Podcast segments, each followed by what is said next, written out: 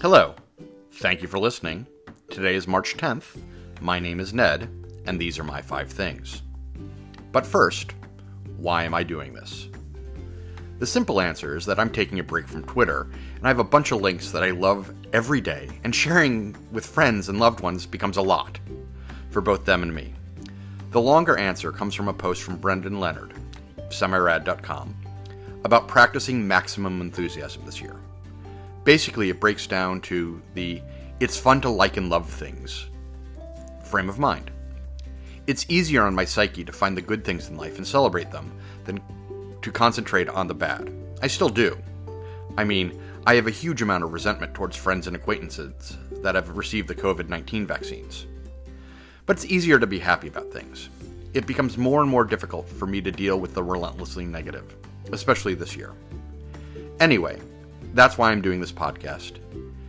Because of my need to share fun things and a relentless need for attention.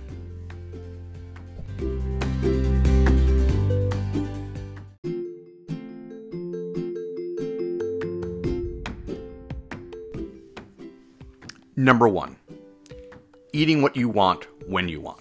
The big meal. Since the beginning of the year, I've been practicing intermittent fasting, generally one meal a day, because that's what works for me. I feel better, I'm losing some weight, and I'm incorporating it into a larger workout and health routine. It also gives me some more time to prepare food, which is a joy for me.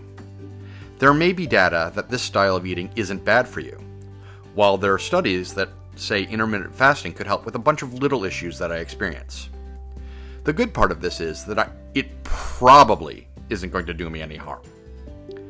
There's a story in The Atlantic that may be me justifying my behavior, but I'm much more conscious about what I'm eating. Number two, camping and cooking. Speaking of cooking and eating, Outside Online has a great video on how to cook beef ribs on an open fire while camping. This excites me because last night I found out that our first group camping trip of 2021 has been scheduled. I'm thrilled. Something to look forward to is always a goodness, and beef ribs will be on the menu.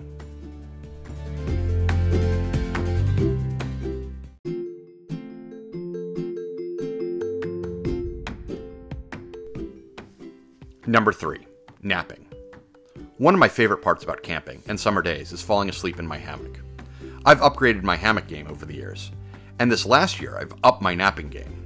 I'm not the only one. I have friends who are napping as well. Part of it is that work from home has erased the barrier between work life and life life, so some days I'm working at 5 a.m. But there are more, there's more and more data telling us that napping may be good for us for a couple of different reasons. Again, this may be me using d- data to justify my behaviors. But come on, friends, nap.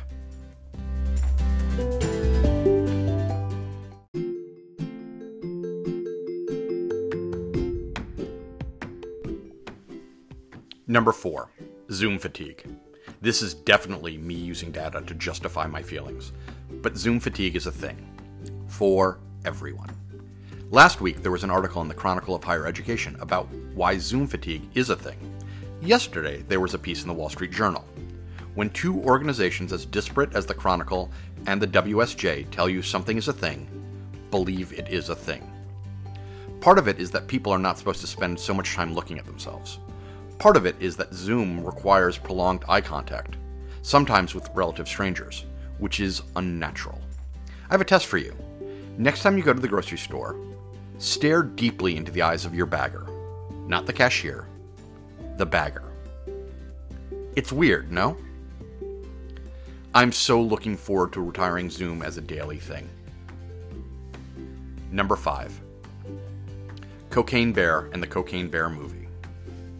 Are you familiar with Cocaine Bear? You're not? Go read the link in the description. Then laugh that Elizabeth Banks is going to turn Cocaine Bear into a movie. I gifted my brother a Cocaine Bear t shirt for his birthday last year, and he was delighted by it.